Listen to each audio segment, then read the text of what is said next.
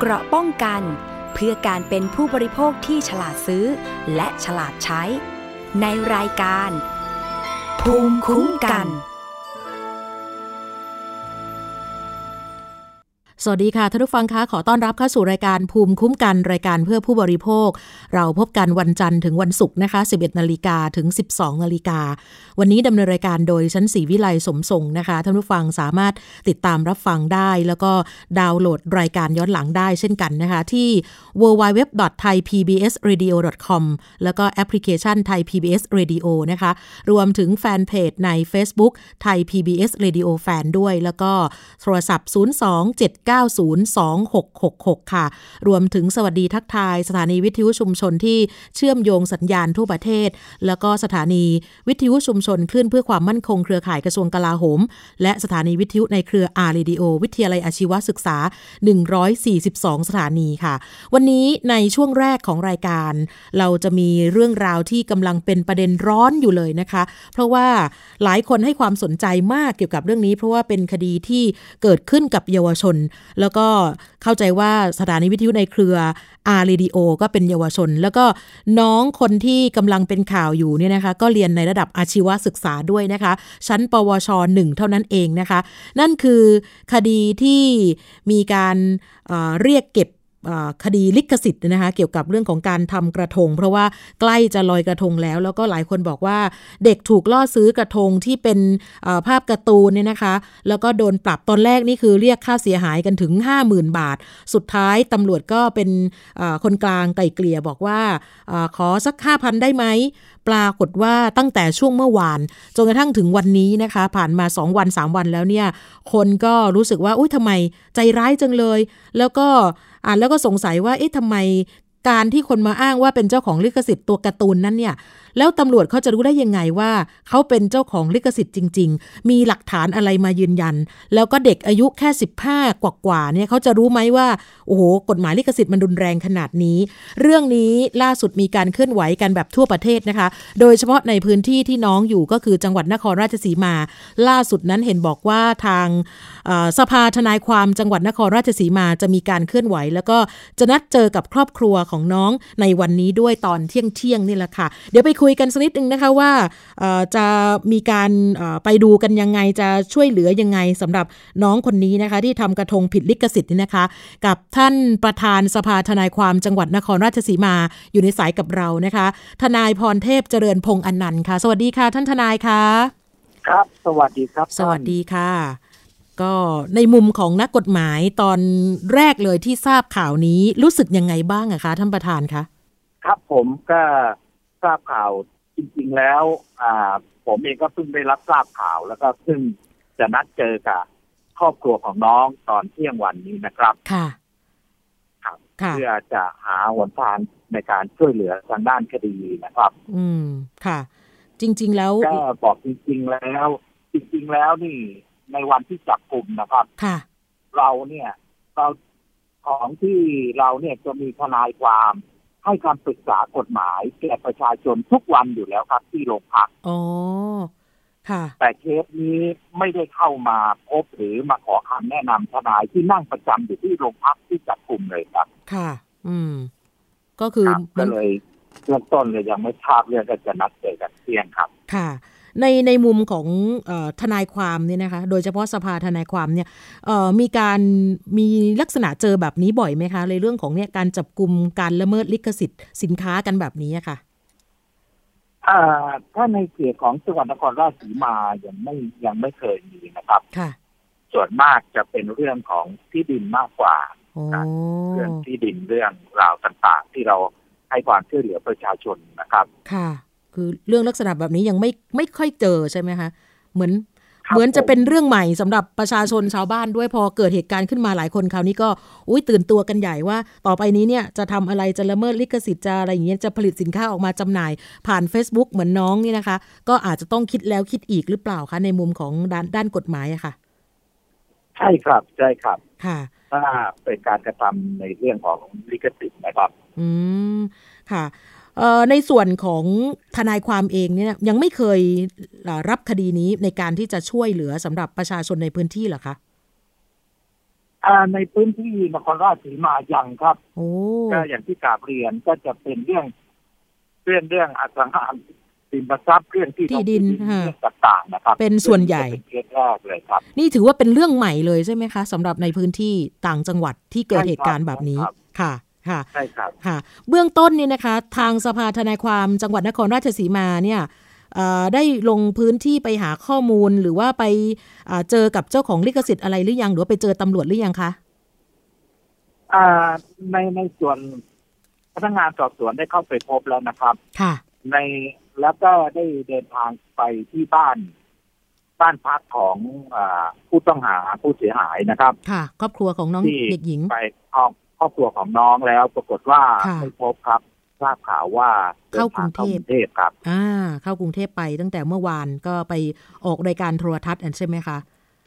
ใช่ครับค่ะค่ะทีนี้ในส่วนของตัวแทนลิขสิทธิ์ล่ะคะเอ่อเขาสามารถที่จะดำเนินการล่อซื้อจับกุมสินค้าเลิกละเมิดลิขสิทธิ์ของเขาแบบนี้ทำได้เหรอคะท่านประธานทนายคะการล่อซื้อสามารถทำได้ครับถ้าล่อซื้อนะครับค่ะ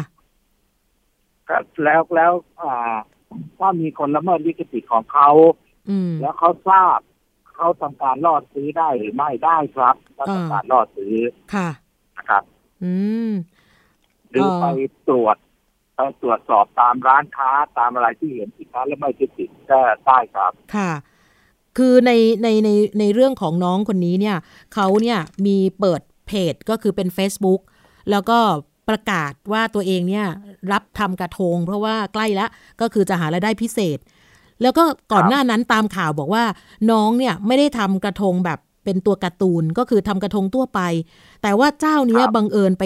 โทรไปสั่งเขาว่าเขาจะขอกระทงแบบนี้ร้อยกว่ากระทงนี่นะคะอันนี้คือเหมือนจะตั้งใจว่าสั่งด้วยตัวเองอย่างนี้เนี่ยมันมันเข้าข่ายกฎหมายยังไงเพราะหลายคนก็เลยงงว่าเอ้าแล้วแล้วมันได้ด้วยเหรอเพราะว่าน้องเขาไม่ได้ขายกระทงแบบนี้อยู่เป็นประจำเนี่ยค่ะครับมันต้องแยกอย่างนี้นะครับว่าเอ่อตะกี้ประเด็นที่ท่านถามผมว่าเจ้าของลิขสิทธิ์ล่อซื้อได้ไหมได้ได้แต่ประเด็นที่ท่านกำลังถามผมนี่คือว่าถ้าเจ้าของลิขสิทธิ์หรือถ้าเจ้าของลิขสิทธิ์เนี่ยไปสั่งให้เขาทำนะครับไปสั่งให้เขาทำสินค้าแล้วมาจับกลุ่มเขานะครับอย่างนี้ในมุมมองของผมผมบอกว่าไม่ผิดนะครับถ้าเจ้าของลิขสิทธิ์เป็นคนสั่งให้ทำเพราะว่าเจ้าของลิขสิทธิ์มีอำนาจในการที่จะผลิตสินค้าตรงนี้ได้อยู่แล้ว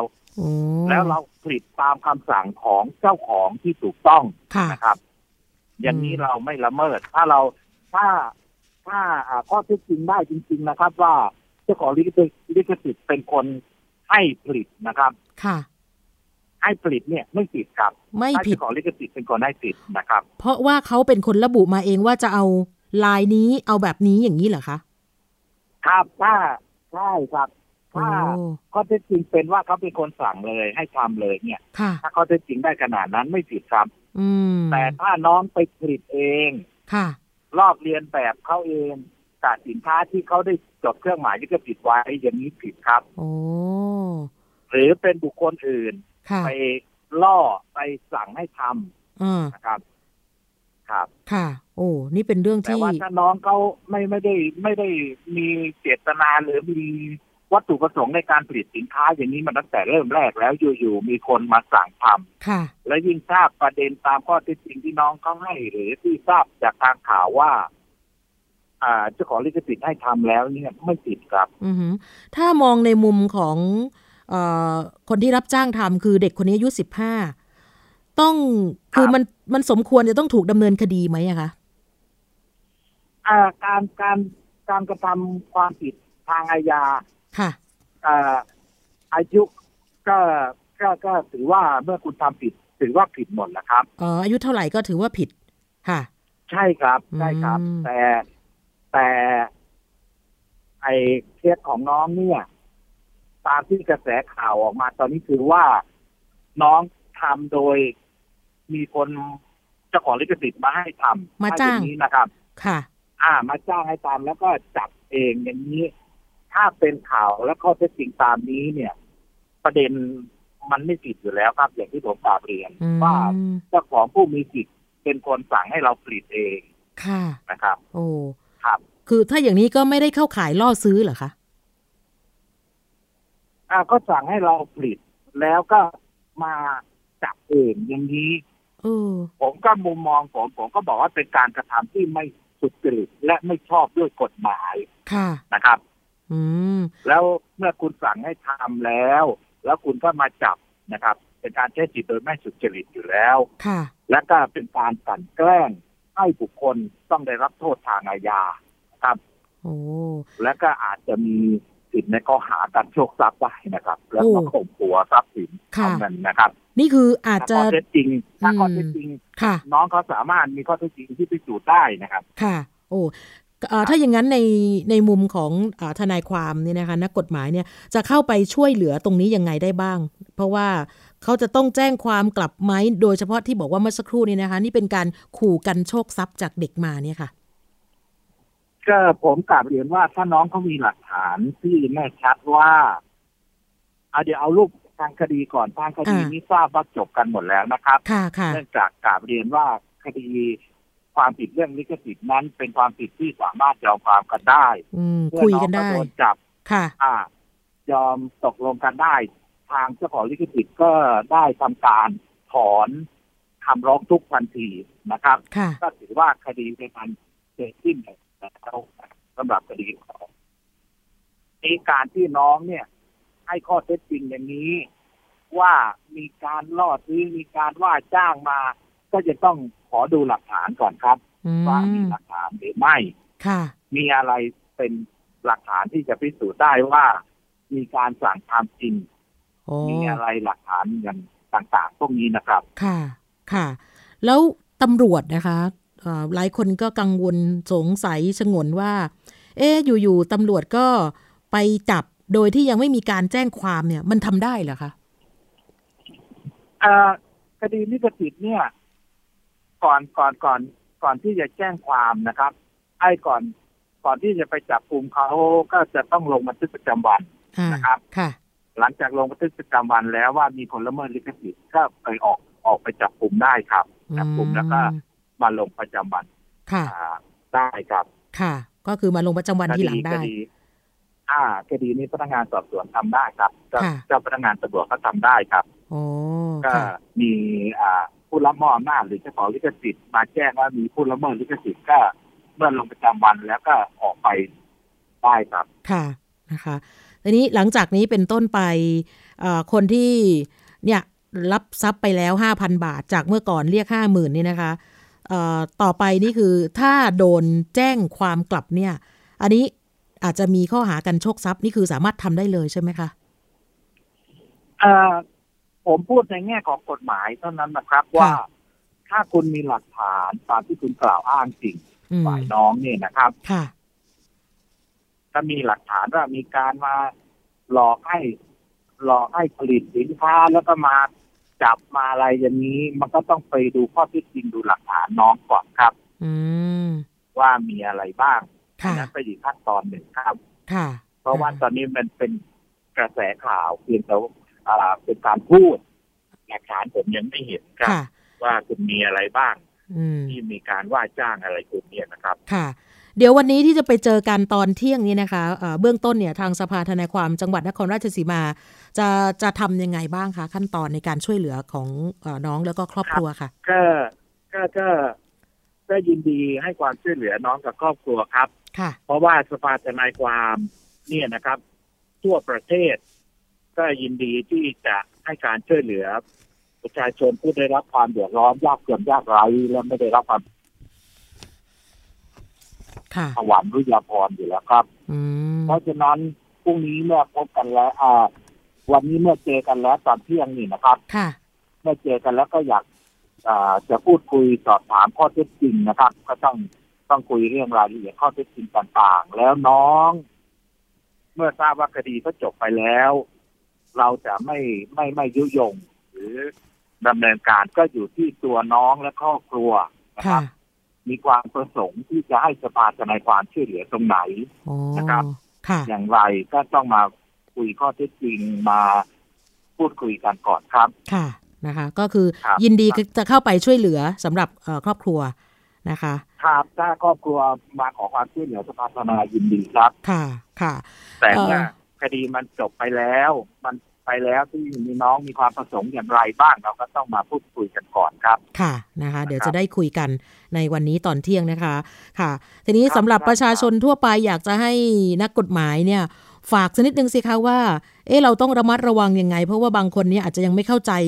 มากเพียงพอเกี่ยวกับเรื่องของการละเมิดลิขสิทธิ์การกับเรื่องของผลิตภัณฑ์อะไรพวกนี้ค่ะครับผมผมผมขออนุญาตตรงนี้ขออนุญาตประชาสัมพันธ์เลยนะครับว่าอ่าสภาทนายความนะครับมีทุกจังหวัดทั่วประเทศนะครับมีทุกจังหวัดทั่วประเทศท่านที่ยากจนยากไร้ไม่ได้รับความเป็นธรรมท่านไปพบประธานสภาทนายความจังหวัดทุกจังหวัดได้เลยครับ oh. เราทำให้ทุกคดีนะครับหนึ่งเป็นโจทก์ฟ้องร้องให้นะครับสองเป็นจำเลยก็เป็นให้ครับถูกฟ้องร้องมาเป็นจำเลยเราก็ทำให้สามไม่ใช่ทำเป็นคำร้องกรณีร้องอ่าขอเป็นผู้ปกครองฟ้องหย่ายื่นคำร้องขอเป็นผู้ปกครองเลี้ยงดูบุตรหรืออะไรอย่างนี้เราก็ทำให้หมดนะครับเพราะฉะนั้นไม่จำเป็นจะต้องเป็นคดีละเมิดลิขสิทธิ์ทุกคดีครับโดยท่านไม่ต้องเสียค่าทนายความครับยินดีทั่วประเทศครับ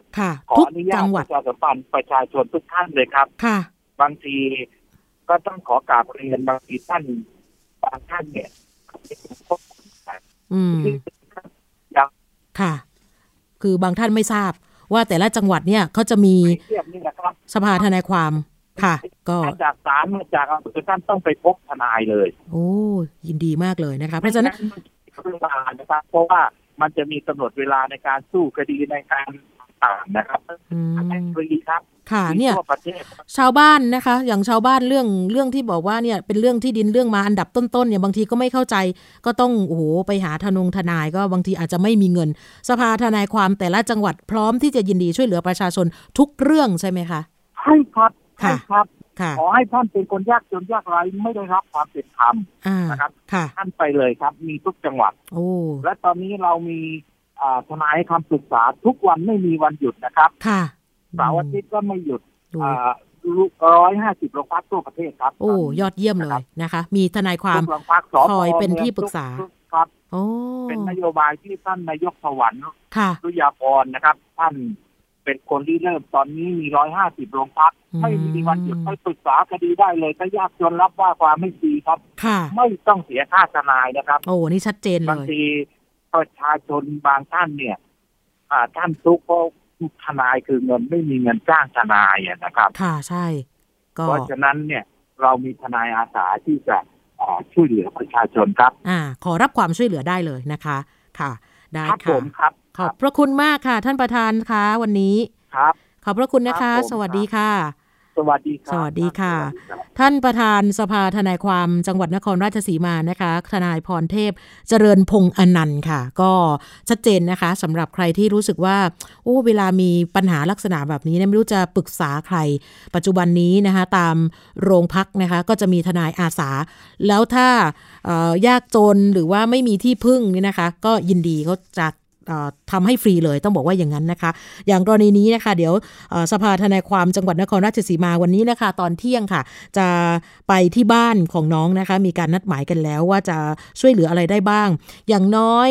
เงิน ห้าพัน บาทที่จ่ายไปแล้วนี่นะคะก็เดี๋ยวบอกว่าทางสภาทนายความจากนครราชสีมาก็จะมอบกลับให้ด้วยนะคะนี่เป็นเรื่องที่หลายคน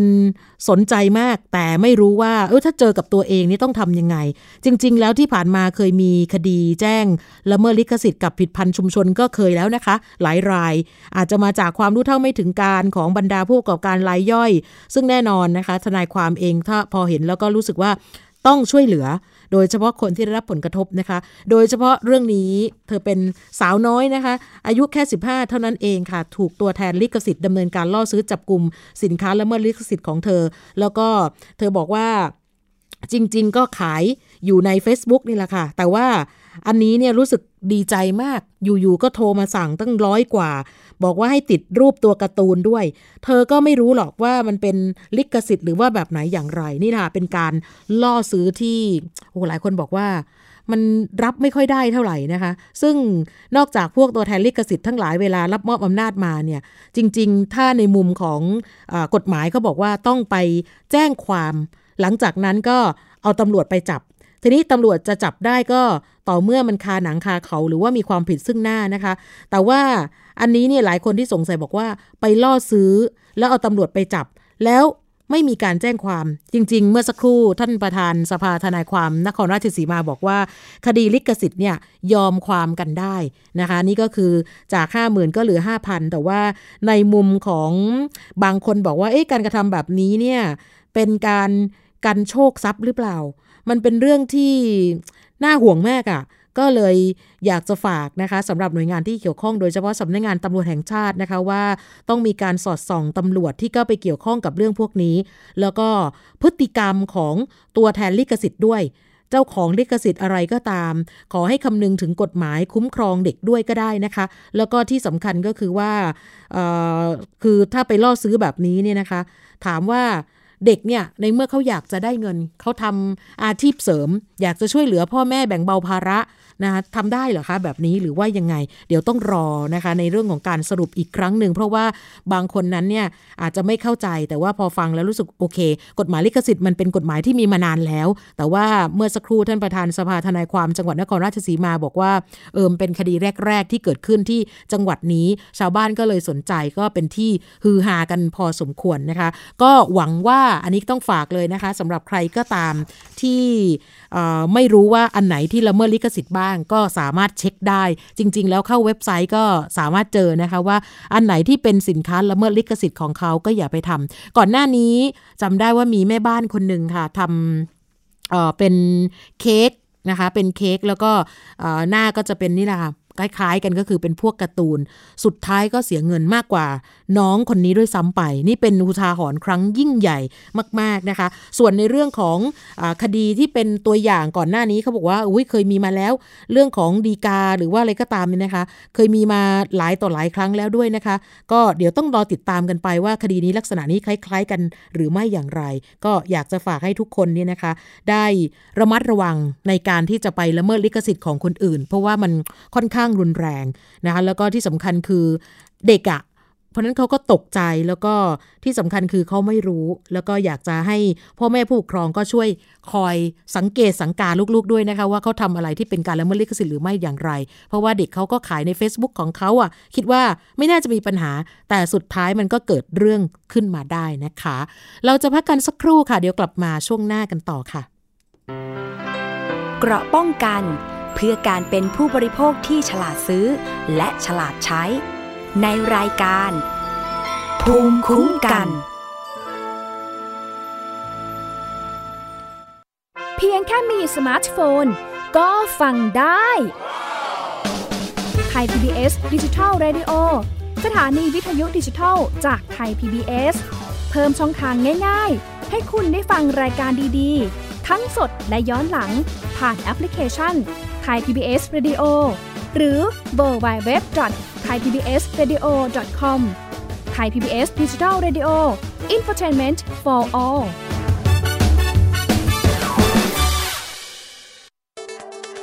อัปเดตสถานการณ์รอบโลกประเทศจีนนี่เราทราบกันดีนะคะว่าเป็นประเทศที่จะมีปัญหาเรื่องความสมดุลของประชากรคนที่ได้รับความสนใจจากวิกฤตในครั้งนี้ก็คือนายกรัฐมนตรีนิวซีแลนด์เรื่องราวสีสันจากต่างแดนก็มีช่อง YouTube เป็นของตัวเองใช้ชื่อว่าครัวคุณยายโรงพยาบาลเพื่อดูแลช้างเหล่านี้ที่เมืองมัทุราค่ะที่รัฐอุตตรประเทศจะมีภารกิจก็คือส่งนักบินอวกาศผู้หญิงล้วนๆออกไปทำภารกิจหน้าต่างโลกโดยทีมข่าวต่างประเทศไทย พี บี เอส ทุกวันจันทร์ถึงศุกร์ สิบสองนาฬิกาทางไทย พี บี เอส Digital Radio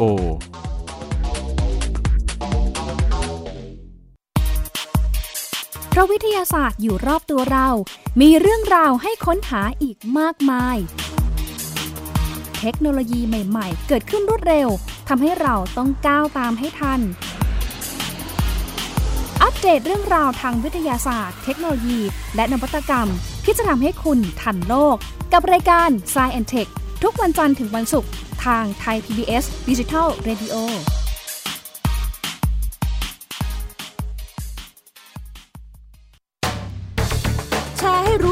รื่องเตือนให้รู้ก่อนตกเป็นเหยื่อกับภัยในสังคมที่ต้องผจญในรายการผจญภัยทุกวันอาทิตย์ สิบสองนาฬิกาสามสิบนาที ทางไทย พี บี เอส Digital Radio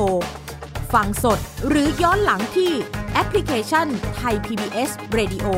และ ดับเบิลยู ดับเบิลยู ดับเบิลยู ดอท ไทย พี บี เอส เรดิโอ ดอท คอม เกราะป้องกันเพื่อการเป็นผู้บริโภคที่ฉลาดซื้อและฉลาดใช้ในรายการภูมิคุ้มกันกลับมาอีกช่วงหนึ่งนะคะภูมิคุ้มกันค่ะมีความคืบหน้ากรณีที่พระเอกชื่อดังนะคะปกรณ์หรือบอยฉัตรบริรักษ์ไปถูกแมลงกัดนะขณะที่ไปเที่ยวต่างประเทศนะคะแล้วก็ต้องเข้ารับการรักษาตัวโดยด่วนซึ่งคุณหมอก็ตัดชิ้นเนื้อเขาบอกว่าเป็นเนื้อเน่าเลยนะคะนี่เป็นกรณีที่คล้ายกับก่อนหน้านั้นนะคะดีเจคนหนึ่งชื่อว่าแจ็คไรเดอร์ต้องผ่าตัดนะคะแล้วก็รักษาตัวอยู่โรงพยาบาลนานเกือบสามเดือนนะคะล่าสุดค่ะทางกรมควบคุมโรคโดยท่านรองอธิบดีและโฆษกของกรมควบคุมโรคกระทรวงสาธารณสุขนะคะนายแพทย์อัสดางรวยอาจินบอกว่าขณะนี้ทางกรมควบคุมโรคนั้นขอให้ข้อมูลกับประชาชนนะคะว่ากรณีนี้อาจจะเป็นโรคเนื้อเน่านะคะหรือว่าชื่ออย่างเป็นทางการก็คือ necrotizing fasciitis นะคะเป็นโรคที่เกิดจากการติดเชื้อแบคทีเรียแทรกซ้อนในแผลนั่นเองคือมีการติดเชื้อบริเวณผิวหนังแล้วก็ชั้นไขมันใต้ผิวหนังอย่างรุนแรงโรคนี้จะเจอบ่อยในช่วงหน้าฝนค่ะมักจะพบในคนที่มีบาดแผลเล็กๆน้อยๆหรือว่าแผลจากการถูกแมลงหรือว่ายุงกัดนะคะแล้วก็ไปสัมผัสกับแบคทีเรียที่อยู่ในดินหรือว่าในน้ำแล้วอาจจะดูแผลดูแลแผลไม่ดีจนแผลนั้นเนี่ยมันลุกลามทำให้ติดเชื้อซ้ำซ้อนขึ้นมาได้ค่ะสำหรับประเทศไทยแต่ละปีนั้นจะพบผู้ป่วยโรคเนื้อเน่าประมาณ หนึ่งร้อยถึงสองร้อยรายแล้วก็จะพบผู้ป่วยมากในช่วงฤดูฝนนะคะแล้วก็พบในผู้ชายมากกว่าผู้หญิงตำแหน่งที่เกิดมากที่สุดคือบริเวณขาค่ะรองลงมาเป็นบริเวณเท้าเมื่อเชื้อโรคที่พบในดินในน้ำทั่วๆไปเข้าไปในแผลแล้วก็ทำให้เกิดการอักเสบได้แล้วก็มันลุกลามได้ง่ายด้วยนะคะอย่างรายที่รุนแรงนี่อาจจะเกิดการติดเชื้อในกระแสเลือดหรือว่าเกิดภาวะไตวายช็อกและอาจเสียชีวิตได้ในที่สุดนะคะที่สำคัญถ้าไปพบหมอช้าเมื่อมีอาการรุนแรงถึงขั้นช็อกแล้วก็ทำให้อัตราการเสียชีวิตเพิ่มสูงขึ้น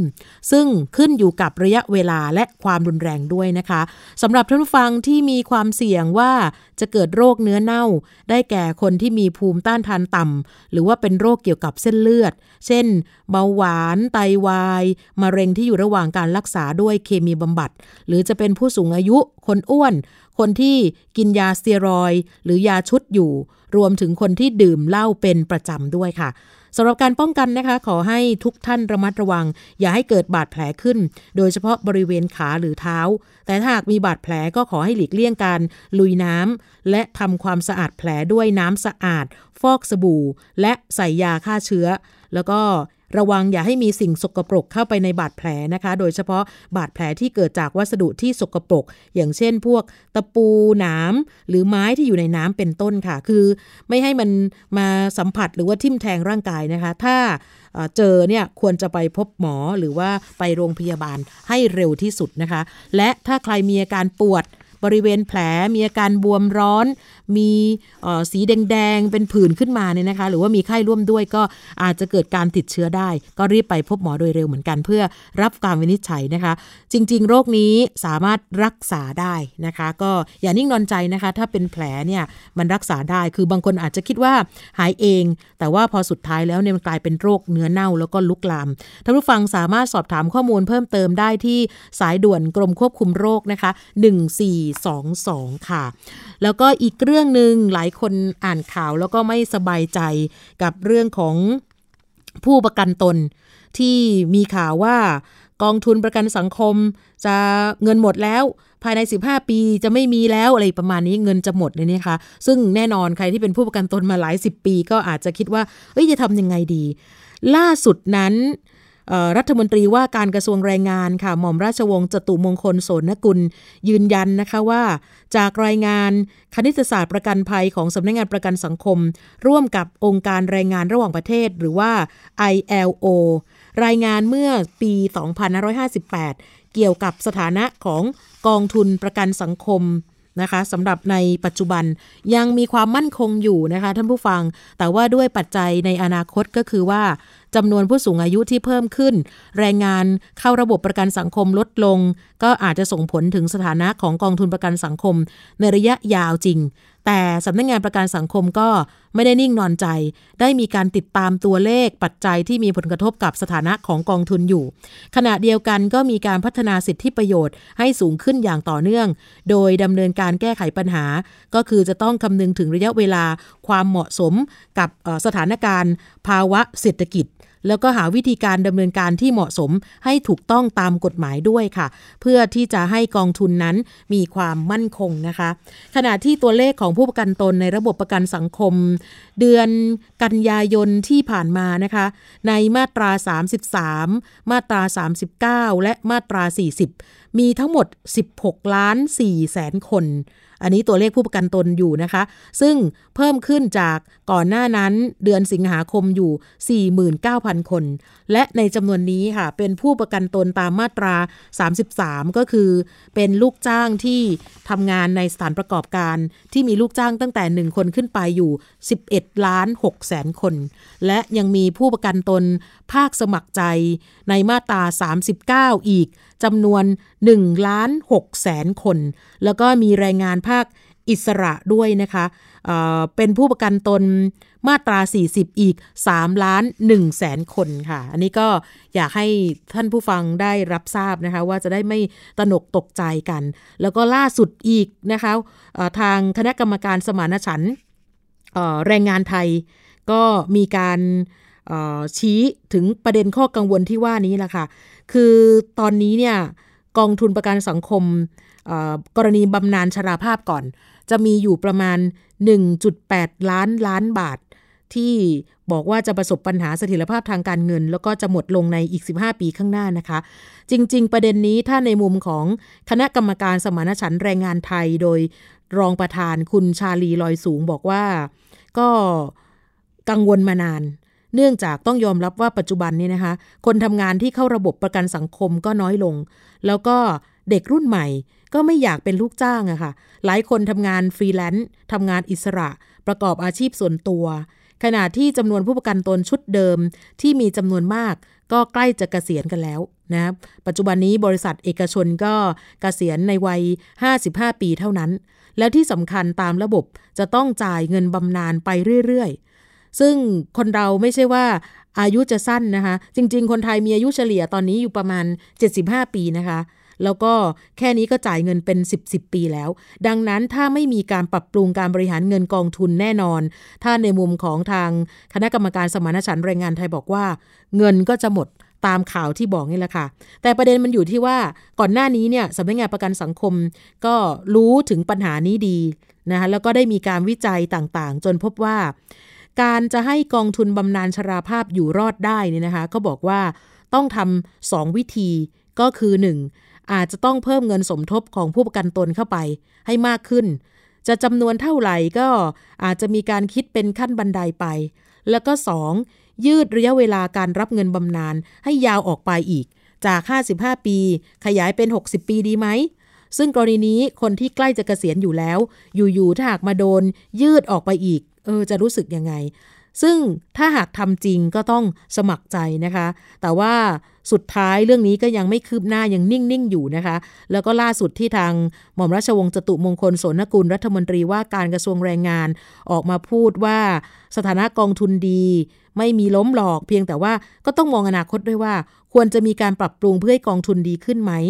เหมือนกับเป็นการส่งสัญญาณหรือเปล่าอันนี้ในมุมของคุณชาลีบอกนะคะแกตั้งข้อสังเกตว่าเอ๊ะแสดงว่าอาจจะมีความเป็นไปได้เรื่องกองทุนบำนาญ น, นะคะเพราะฉะนั้นการที่จะรับมือเพื่อให้กองทุนบำนาญอยู่รอดจริงๆก็ไม่ควรผลักภาระให้กับผู้ประกันตนแต่สำนักงานประกันสังคมเนี่ยจะต้องบริหารจัดการภายในก่อน อย่างที่ผ่านมานะคะพบว่าสำนักงานประกันสังคมมีการใช้งบประมาณในการไปจัดทำปฏิทินถ้าในมุมของคุณชาลีลอยสูงบอกว่าโอ้ไม่จำเป็นเลยซึ่งการไปดูงานต่างประเทศก็ไม่รู้ว่า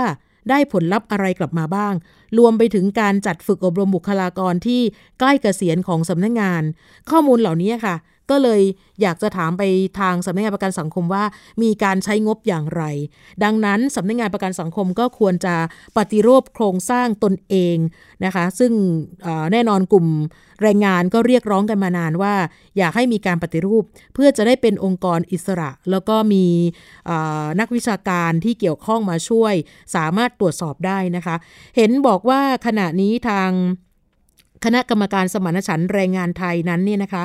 กำลังหารือกับฝ่ายกฎหมายว่า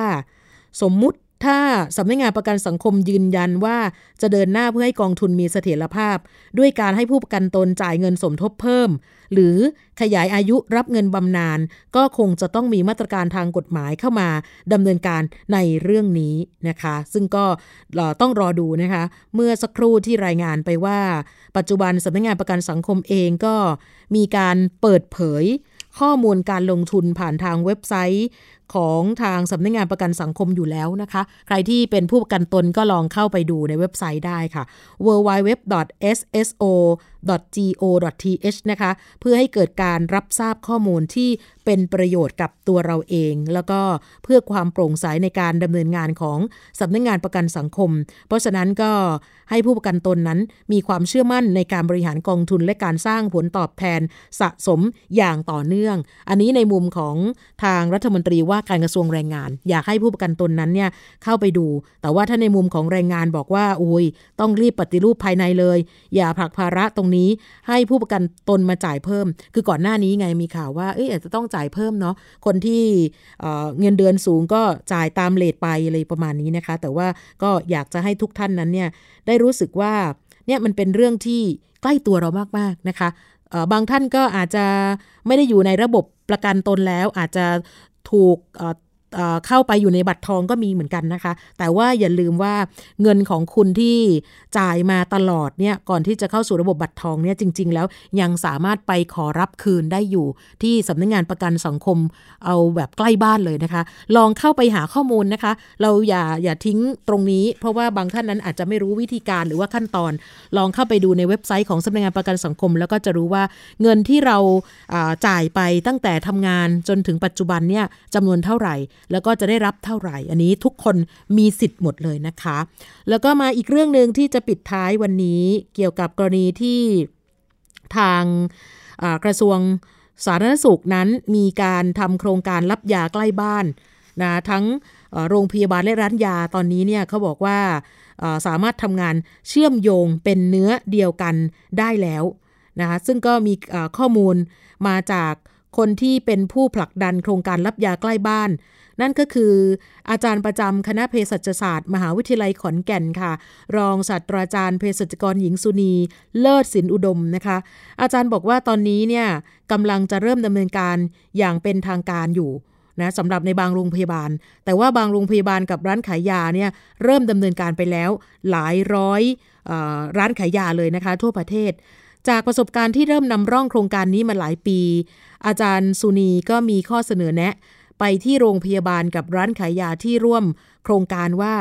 อยากให้ทั้งโรงพยาบาลและร้านขายยามองว่าโครงการนี้เป็นการทำงานที่เสริมกันค่ะไม่ใช่แค่โรงพยาบาลจัดส่งยาไปที่ร้านขายยาแล้วแล้วก็ร้านยาก็ส่งมอบต่อคนไข้เลยแต่ให้มองภาพการทำงานโดยเฉพาะระบบยาว่าให้มันเชื่อมโยงเป็นเนื้อเดียวกันเพื่อที่จะส่งมอบยาไปถึงประชาชนโดยปลอดภัยที่สุดเท่าที่จะทำได้อย่างเช่นเวลาโรงพยาบาลจัดยาให้ผู้ป่วยแล้วก็ส่งออกมาข้างนอกเภสัชกรร้านขายยาก็ต้องมีการตรวจสอบนะคะซึ่งในการตรวจสอบนั้นอาจจะพบความคลาดเคลื่อนบ้างตรงนี้ก็อยากให้มองตรงนี้เป็นการทำงานเพื่อความปลอดภัยของประชาชนทำอย่างไรก็ได้ไม่ให้เกิดรอยต่อของความไม่เข้าใจกันค่ะถ้าในมุมของอาจารย์สุนีจากคณะเภสัชม.ขอนแก่นบอกว่าจริงๆมันไม่ใช่เรื่องแค่ การลดความแออัดในโรงพยาบาลนะคะส่วนตัวมองว่าเป็นจุดเริ่มต้นของการทำระบบยาให้ดีแล้วก็เป็นจุดเริ่มต้นที่ทำให้เภสัชกรทั่วประเทศนั้นได้ช่วยเหลือผู้ป่วยได้อีกทางหนึ่งด้วยแล้วช่วยได้เยอะด้วยนะคะทั้งเรื่องของการดูแลเรื่องยาการคัดกรองความเสี่ยงการให้คำแนะนำสำหรับการปรับพฤติกรรมเหล่านี้เป็นต้นตรงนี้แหละค่ะมันเป็นจุดเริ่มต้นในการทำงานคุณภาพในการจัดการใช้ยาได้ดีขึ้นเท่านั้นนะคะแล้วก็ด้วยเงื่อนไขเวลาที่เขากำหนดว่าตั้งแต่ช่วงต้นเดือนตุลาคมที่ผ่านมาเนี่ยนะคะก็มีการเร่งกระบวนการเตรียมการต่างๆซึ่งหลายส่วนก็อาจจะมียุ่งๆอยู่อะไรพวกนี้นะคะโดยเฉพาะเรื่องการขึ้นทะเบียนการตรวจสอบร้านยาในแต่ละร้านแล้วก็ภายในโรงพยาบาลก็จะมีการคุยกันเรื่องของระบบงานรวมถึงการประชาสัมพันธ์ต่างๆอยู่บ้างและที่สำคัญคือบางพื้นที่โดยเฉพาะในต่างจังหวัดเนี่ยนะคะยังไม่มีประสบการณ์ในการดำเนินโครงการนี้ก็ต้องเรียนรู้กันไปก่อนเพราะฉะนั้นการทำงานเชื่อมโยงกันก็คงต้องใช้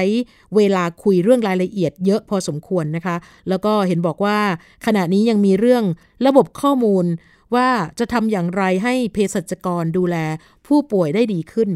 รายละเอียดประเภทของผู้ป่วยที่คุณหมอมั่นใจว่าอาการคงที่แล้วสามารถไปรับยาที่ร้านขายยาได้ก็จะเห็นว่าอาจจะมีการมองแล้วมันดูง่ายแต่ความซับซ้อนของระบบยาก็มีพอสมควรนะคะแน่นอนในช่วงแรกเนี่ยอาจจะมีอุปสรรคบ้างนะคะทั้ง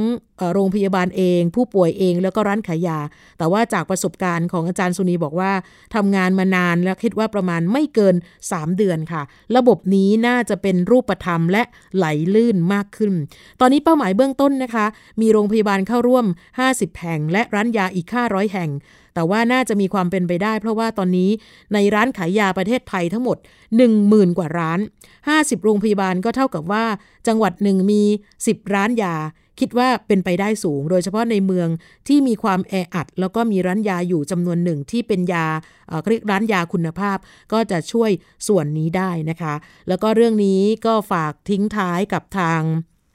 พี่น้องเภสัชกรที่ประจำหรือร้านขายยานะคะที่เข้าร่วมโครงการว่าโครงการนี้เป็นโอกาสที่ทางเภสัชกรจะได้ดูแลคนไข้ได้ดีขึ้นจากเดิมก็แค่ซักประวัติแล้วก็จ่ายยาเลยแต่ว่าต่อไปนี้นะคะเภสัชกรก็จะเข้าใจโรคของผู้ป่วยมากขึ้นแล้วก็สามารถให้บริการผู้ป่วยได้อย่างมีประสิทธิภาพซึ่งก็อยากให้กำลังใจนะคะว่าขณะนี้เนี่ยทุกท่านกำลังทำในสิ่งที่ดีมากๆเป็นการพลิกกระบวนทัศน์ของประเทศเลยนะคะว่าการดูแลต่อไปนี้ไม่ใช่แค่โรงพยาบาลอย่างเดียวแล้วร้านยาก็เป็นหนึ่งในระบบสุขภาพที่แม้ว่าจะไม่ใหญ่นักแต่ก็ช่วยเติมเต็มระบบสาธารณสุขไทยให้สมบูรณ์มากขึ้นและเภสัชกรเองก็ต้องเห็นคุณค่าของตัวเองแล้วก็ทำงานนี้ไม่ให้ประชาชนผิดหวังในตัวเภสัชกรค่ะนี่เป็นเรื่องของโครงการที่หลายคนบอกประทับใจมากคือไม่ต้องรอนานหลังจากที่คุณหมอตรวจเสร็จเรียบร้อยก็ไปรับยาที่ร้านยาใกล้บ้านเลยนะคะช่วงนี้เราจะไปช่วงคิดก่อนเชื่อกันนะคะกับอาจารย์ดร.แก้วกังสดาลอำไพนักพิษวิทยานะคะกับทางคุณชนาทิพย์ไพรพงศ์วันนี้อาจารย์จะพูดถึงเรื่องของจริงหรือไม่ที่เวลามีประจำเดือนแล้วเนี่ยห้ามดื่มน้ำมะพร้าวไปรับฟังกันค่ะ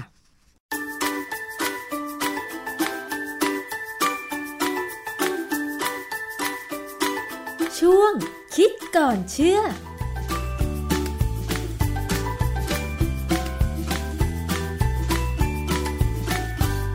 ในช่วงคิดก่อนเชื่อวันนี้กับดร.แก้วกังสดาลอำไพนักพิษวิทยาและดิฉันชนาทิพย์ไพรพงศ์นะคะมีเรื่องนึงค่ะที่หลายท่านอาจจะเคยได้ยินเกี่ยวกับเรื่องของผู้หญิงที่เป็นประจำเดือนมักจะมีคำห้ามต่างๆนานาว่าอย่ากินโน่นกินนี่เรื่องนึงที่โดนห้ามก็คือน้ำมะพร้าวนะคะโดนห้ามว่าผู้หญิงเวลาเป็นประจำเดือนเนี่ยห้ามดื่มน้ำมะพร้าวเพราะว่าอาจจะมีผลต่อประจำเดือนซึ่งเรื่องนี้เป็นจริงหรือไม่เราไปฟังจากอาจารย์แก้วกันเลยค่ะอาจารย์คะครับผมเป็นคนมีพี่น้องผู้หญิงหลายคนนะค่ะและผมก็สมัยก่อนผมก็เชื่อนะเพราะว่าเพราะว่าตอนที่เรียนปริญญาตรีเนี่ยก็มีอาจารย์จากมหาวิทยาลัยเกษตรเนี่ยท่านมาสอนเกี่ยวกับเรื่องไอ้การทำทิชชู่เคาน์เตอร์แล้วท่านก็บอกว่าน้ำมะพร้าวเนี่ยมันดีดีเอาผสมกับวุ้นเนี่ยเลี้ยงไอ้ทิชชู่เคาน์เตอร์เนี่ยขึ้นดีดีดีกว่าของไอ้อาหารของฝรั่งอีกนะผมก็เลยมีความรู้สึกว่า ถ้ามันมีถ้ามันสามารถทำให้เนื้อเยื่อเนี่ยเจริญเป็นต้นไม้ได้เนี่ยแสดงว่ามันต้องมีสารที่ไปเร่งการเจริญซึ่งโดยทั่วไปแล้วในมนุษย์เนี่ยสารที่เร่งการเจริญได้เนี่ยมักจะเป็นพวกฮอร์โมนเอสโตรเจนนะเราก็ไปคิดจินตนาการว่าเอองั้นที่คนโบราณเขาบอกว่าผู้หญิงที่มีประจำเดือนเนี่ยกินน้ำมะพร้าวแล้วมันก็คงจะปวดได้เพราะว่าถ้าเป็นฮอร์โมนเอสโตรเจนจริงๆเนี่ยมันก็ไปสามารถกระตุ้นการบีบตัวของมดลูกได้นะแต่ปรากฏว่าหลังๆเนี่ยพอมาค้นดูบทความวิชาการแท้ๆเลยเนี่ยเขาก็พูดบอกว่าไอ้ฮอร์โมนที่อยู่ในน้ำมะพร้าวเนี่ยที่มันอาจจะมีฤทธิ์เป็นไฟโตเอสโตรเจนมันมีต่ำต่ำนะเขาบอกว่าอย่างน้ำมะพร้าวเนี่ยมันมีปริมาณเป็น ศูนย์จุดหนึ่ง ไมโครกรัมต่อร้อยกรัมของน้ำมะพร้าว ศูนย์จุดหนึ่ง นะในขณะที่ถ้าเป็นน้ำเต้าหู้เนี่ยมี หนึ่งหมื่นเจ็ดพัน กว่าไมโครกรัมต่อร้อยกรัมน้ำมะพร้าวมันต่างกันมากคือต่างกันมากสำหรับไฟโตเอสโตรเจนเนี่ยนะถ้าเป็นในน้ำเต้าหู้เนี่ยซึ่งมีสูงเนี่ยนะปกติเนี่ยมันสามารถจะเข้าไปจับตัวกับตัวรับที่อยู่ตรงเซลล์ของมดลูกได้เนี่ยเอ่อมันจับแล้วมันไม่ออกฤทธิ์นะเป็นการเข้าคล้ายๆกับว่าเข้าไปกีดกันไม่ให้เอสโตรเจนธรรมชาติของผู้หญิงเนี่ยเข้าไปจับโดยธรรมชาติเนี่ยเอสโตรเจนของผู้หญิงเนี่ยถ้าเข้าไปจับที่ตัวรับที่เซลล์มดลูกเนี่ยมันจะทำให้เกิดการบีบตัวของกล้ามเนื้อบริเวณนั้นเพราะฉะนั้นน้ำเต้าหู้เนี่ยเป็นตัวลดความเจ็บปวดแต่ว่าสำหรับน้ำมะพร้าวเนี่ยซึ่งมีน้อยมากเนี่ยแต่ก็อาจจะมีบางคนเขาบอกว่าอาจจะมีผู้หญิงบางคนเนี่ยที่อาจจะไวต่อกรณีแบบนี้หรือ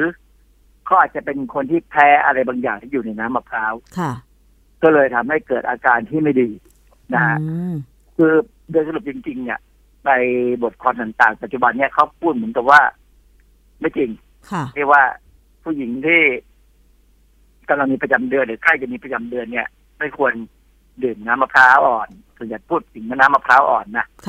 แต่ว่าเออสำหรับผมเนี่ยถ้าถ้าผมประเมินเนี่ยนะคือถ้าใครลองดื่มดูแล้วก็สังเกตดีกว่าว่ามีอาการไหมถ้าไม่มีอาการก็แสดงว่าไม่มีปัญหาอะไรแต่ถ้ามีอาการก็แสดงว่าอาจจะเป็นคนที่ไวกับมันก็ได้เพราะว่าไอ้จำนวนตัวรับของเอสโตรเจนที่อยู่บนเซลล์ต่างๆของมนุษย์เนี่ยมันไม่เท่ากันผู้หญิงมีมากกว่าผู้ชายแน่ๆแต่ในผู้หญิงด้วยกันเนี่ยมันก็จะมีแตกต่างกันไปขึ้นกับว่าอันที่หนึ่งพันธุกรรมอันที่สองขึ้นอยู่กับว่าตอนที่แม่ท้องเขาเนี่ยแม่เนี่ยกินอาหารที่มีสารกระตุ้นการสร้างตัวรับเอสโตรเจนไหมคือบางครั้งเนี่ยก็บอกว่าผู้หญิงที่ท้องเนี่ยนะแล้วอ้วนด้วยคือคือปกติผู้หญิงก็ต้องอ้วนอยู่แล้วใช่ไหมเวลาท้องเนี่ยแต่อ้วนเกินที่ควรจะเป็นเช่นน้ำหนักขึ้นไปเขาเขาก็มีเกณฑ์แต่ว่าน้ำหนักของคนที่ท้องเนี่ยไม่ควรจะเกินเท่าไหร่แต่ว่าเกินเป็นห้าเท่าสิบเท่าอะไรก็ตามเนี่ยคืออยู่ในสภาวะอ้วนเนี่ยไอ้ตัวไขมันตอนที่อ้วนเนี่ยมันจะเป็นตัวถูกนำไปเปลี่ยนเป็นเอสโตรเจนแล้วมันมากระตุ้นให้มดลูกของตัวอ่อนในท้องแม่เนี่ยสร้างตัวรับมากขึ้นกว่าปกติเพราะฉะนั้นผู้หญิงคนนั้นพอโตออกมาจากท้องแม่แล้วโตเนี่ยเขาจะเป็นผู้หญิงที่ไวกับเอสโตรเจนธรรมชาติตรงนี้บอกว่าไอ้การดื่มน้ำมะพร้าวเนี่ยถ้าไม่เป็นไรก็ไม่มีปัญหาแต่ถ้ามันเกิดอาการเจ็บปวดมากขึ้นซึ่งสักครั้งสักครั้งสองครั้งก็รู้แหละนะก็อย่าไปกินมันค่ะดิฉันเนี่ยนะคะอาจารย์ในฐานะผู้หญิงก็มักจะมีคำเตือนจากผู้ใหญ่บ้างเพื่อนบ้างที่เขาได้ยินได้ฟังมาจากผู้ปกครองซึ่งตอนเนี้ยก็ยังคงแก้ไม่หายในหลายๆเรื่องหนึ่งในนั้นก็มีเรื่องของห้ามดื่มน้ำมะพร้าวในขณะที่เป็นประจำเดือนนี่แหละนะคะว่ามันจะทำให้มีอาการเจ็บปวดในช่วงเป็นประจำเดือนอย่างเงี้ยพอได้ฟังอาจารย์มันก็กระจ่างแต่ทีนี้อาจารย์น้ำมะพร้าวเนี่ยจริงๆมันมีสารอะไรบ้างนอกจากไฟโตเอสโตรเจนนะคะส่วนใหญ่เนี่ยถ้าเราพูดถึงน้ำมะพร้าวเนี่ยเขาจะมีพวกสารกระตุ้นการแบ่งเซลล์ได้แน่ๆอย่างที่ผมบอกแล้วว่าเราเอาไปผสมกับวุ้นไอ้พวกวุ้นธรรมดาเนี่ยไอ้ก้าเนี่ยนะผสมแล้วสามารถทำเป็นเอาตัดเนื้อเยื่อของพืชเนี่ยบางชนิดเนี่ยเอาวางลงไปเฉยๆเนี่ยเดี๋ยวเขาก็จะงอกรากออกมาเลยเป็นตัวอ่อนคือเขาสามารถทำขยายพันธุ์พืชได้โดยวิธีง่ายๆแล้วก็ได้ผลดีนะ ไอ้ประเด็นสารที่ค่ะมีฤทธิ์คล้ายเอสโตรเจนในน้ำมะพร้าวเนี่ยผมมีความรู้สึกว่ามันอาจจะมีผลคล้ายๆกับน้ำเต้าหู้นะเพราะว่าผมไปเจอแผ่นพับอันนึงเป็นของยูนิเซฟเนี่ยนะเขาทำแผ่นพับแจกให้เด็กเด็กผู้หญิงชาวกาน่าเนี่ยเข้าใจเรื่องเกี่ยวกับการที่เด็กจะเริ่มเป็นสาวเนี่ยแล้วเขาก็บอกว่ามันในแผ่นพับเนี่ยมันมีคำแนะนำว่าให้ดื่มน้ำมะพร้าวเพื่อลดความเจ็บปวดช่วงมีประจำเดือนคือถ้าเขาแนะนำอย่างนี้แสดงว่ามันต้องมีหลักฐานแล้วล่ะพอสมควรแล้วมันเหมือนกับว่าไอสารที่เป็นไฟโตเอสโตรเจนในน้ำมะพร้าวเนี่ยทำหน้าที่คล้ายไฟโตเอสโตรเจนในน้ำเต้าหู้อย่างที่ผมเคยแนะนำลูกศิษย์นะว่าคนไหนที่เขาเคยดูเวลาเราสอนเนี่ยเขาพูดถึงเรื่องแบบนี้แล้วเนี่ยมักจะมีลูกศิษย์บอกว่าเขาก็ปวดประจำเดือนอะไรเงี้ยผมก็จะแนะนำว่าก่อนมีประจำเดือนสักสองสามวันเนี่ยให้ดื่มน้ำเต้าหู้สักกล่องสองกล่องต่อวันไปเลยหรือว่ากินเต้าหู้หรือว่าไปกินผลิตภัณฑ์ที่เป็นเต้าหู้เป็นถั่วเหลืองเนี่ยนะปรากฏว่ามันก็ได้ผลนะเขาบอกว่าเขาปวดประจำเดือนน้อยลงแล้วพอออกกำลังกายคือตอนนี้ส่วนส่วนใหญ่เนี่ยผมจะพาเด็กไปตีแบดในวันที่เขาที่ว่างเนี่ยเขาบอกเออพอพอพอกินผลิตภัณฑ์จากถั่วเหลืองเนี่ยแล้วตีแบดด้วยเนี่ยเขาเกือบจะหายเลยเกือบจะไม่มีอะไรเลยแต่ตอนนี้เขาก็ยังทำอยู่มีอยู่สามสี่คนที่เป็นแบบนี้นะฮะเพราะฉะนั้นไอ้เรื่องบอกว่ากินน้ำมะพร้าวแล้วทำให้ปวดช่วงมีประจำเดือนกับกินน้ำมะพร้าวแล้วลดความเจ็บปวดได้เนี่ยในทางวิทยาศาสตร์แล้วตอนนี้กลายเป็นว่าดื่มน้ำมะพร้าวแล้วอาจจะช่วยลดความเจ็บปวดช่วงมีประจำเดือนได้ด้วยซ้ำค่ะก็เป็นการทำความเข้าใจให้มันถูกต้องนะคะว่าถ้าดื่มน้ำมะพร้าวแล้วไม่ได้ทำให้ใครปวดท้องยกเว้นว่าบางคนอาจจะแพ้สารตัวอื่นๆในน้ำมะพร้าวแต่น้ำมะพร้าวนั้นเนี่ยอาจจะมีส่วนช่วยให้ลดความเจ็บปวดในช่วงมีประจำเดือนได้อันนี้ต้องลองนะฮะคือคือต้องลองดูลองดูแล้วอย่าอย่าไปตั้งความหวังว่ามันจะปวดหรือไม่ปวดหรือมันจะลดหรือไม่ลดอะไรเงี้ยนะคือลองดูก่อนแล้วค่อยดื่มแล้วถ้าดื่มไปแล้วมันเริ่มไม่ดีก็ก็หยุดแต่ว่าถ้ามันดื่มไปแล้วมันไม่มีปัญหาหรือถ้ามันช่วยได้ก็ลองทำซ้ำสักครั้งสองครั้งคือในในตัวมนุษย์โดยเฉพาะเรื่องเกี่ยวกับฮอร์โมนเนี่ยมันเป็นเรื่องที่ค่อนข้างจะหลากหลายมากในแต่ละแต่ละบุคคลนะค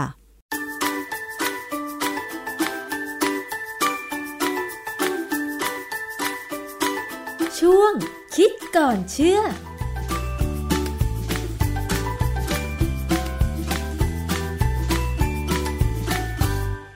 ก็จบไปแล้วนะคะคิดก่อนเชื่อค่ะตอนจริงหรือไม่มีประจำเดือนห้ามดื่มน้ำมะพร้าวหลายท่านก็อาจจะเข้าใจผิดอยู่นะคะกับอาจารย์ดร.แก้วกังสดาลอำไพนักพิษวิทยากับคุณชนาทิพย์ไพรพงศ์นะคะวันนี้จะปิดท้ายจริงๆค่ะเพราะว่า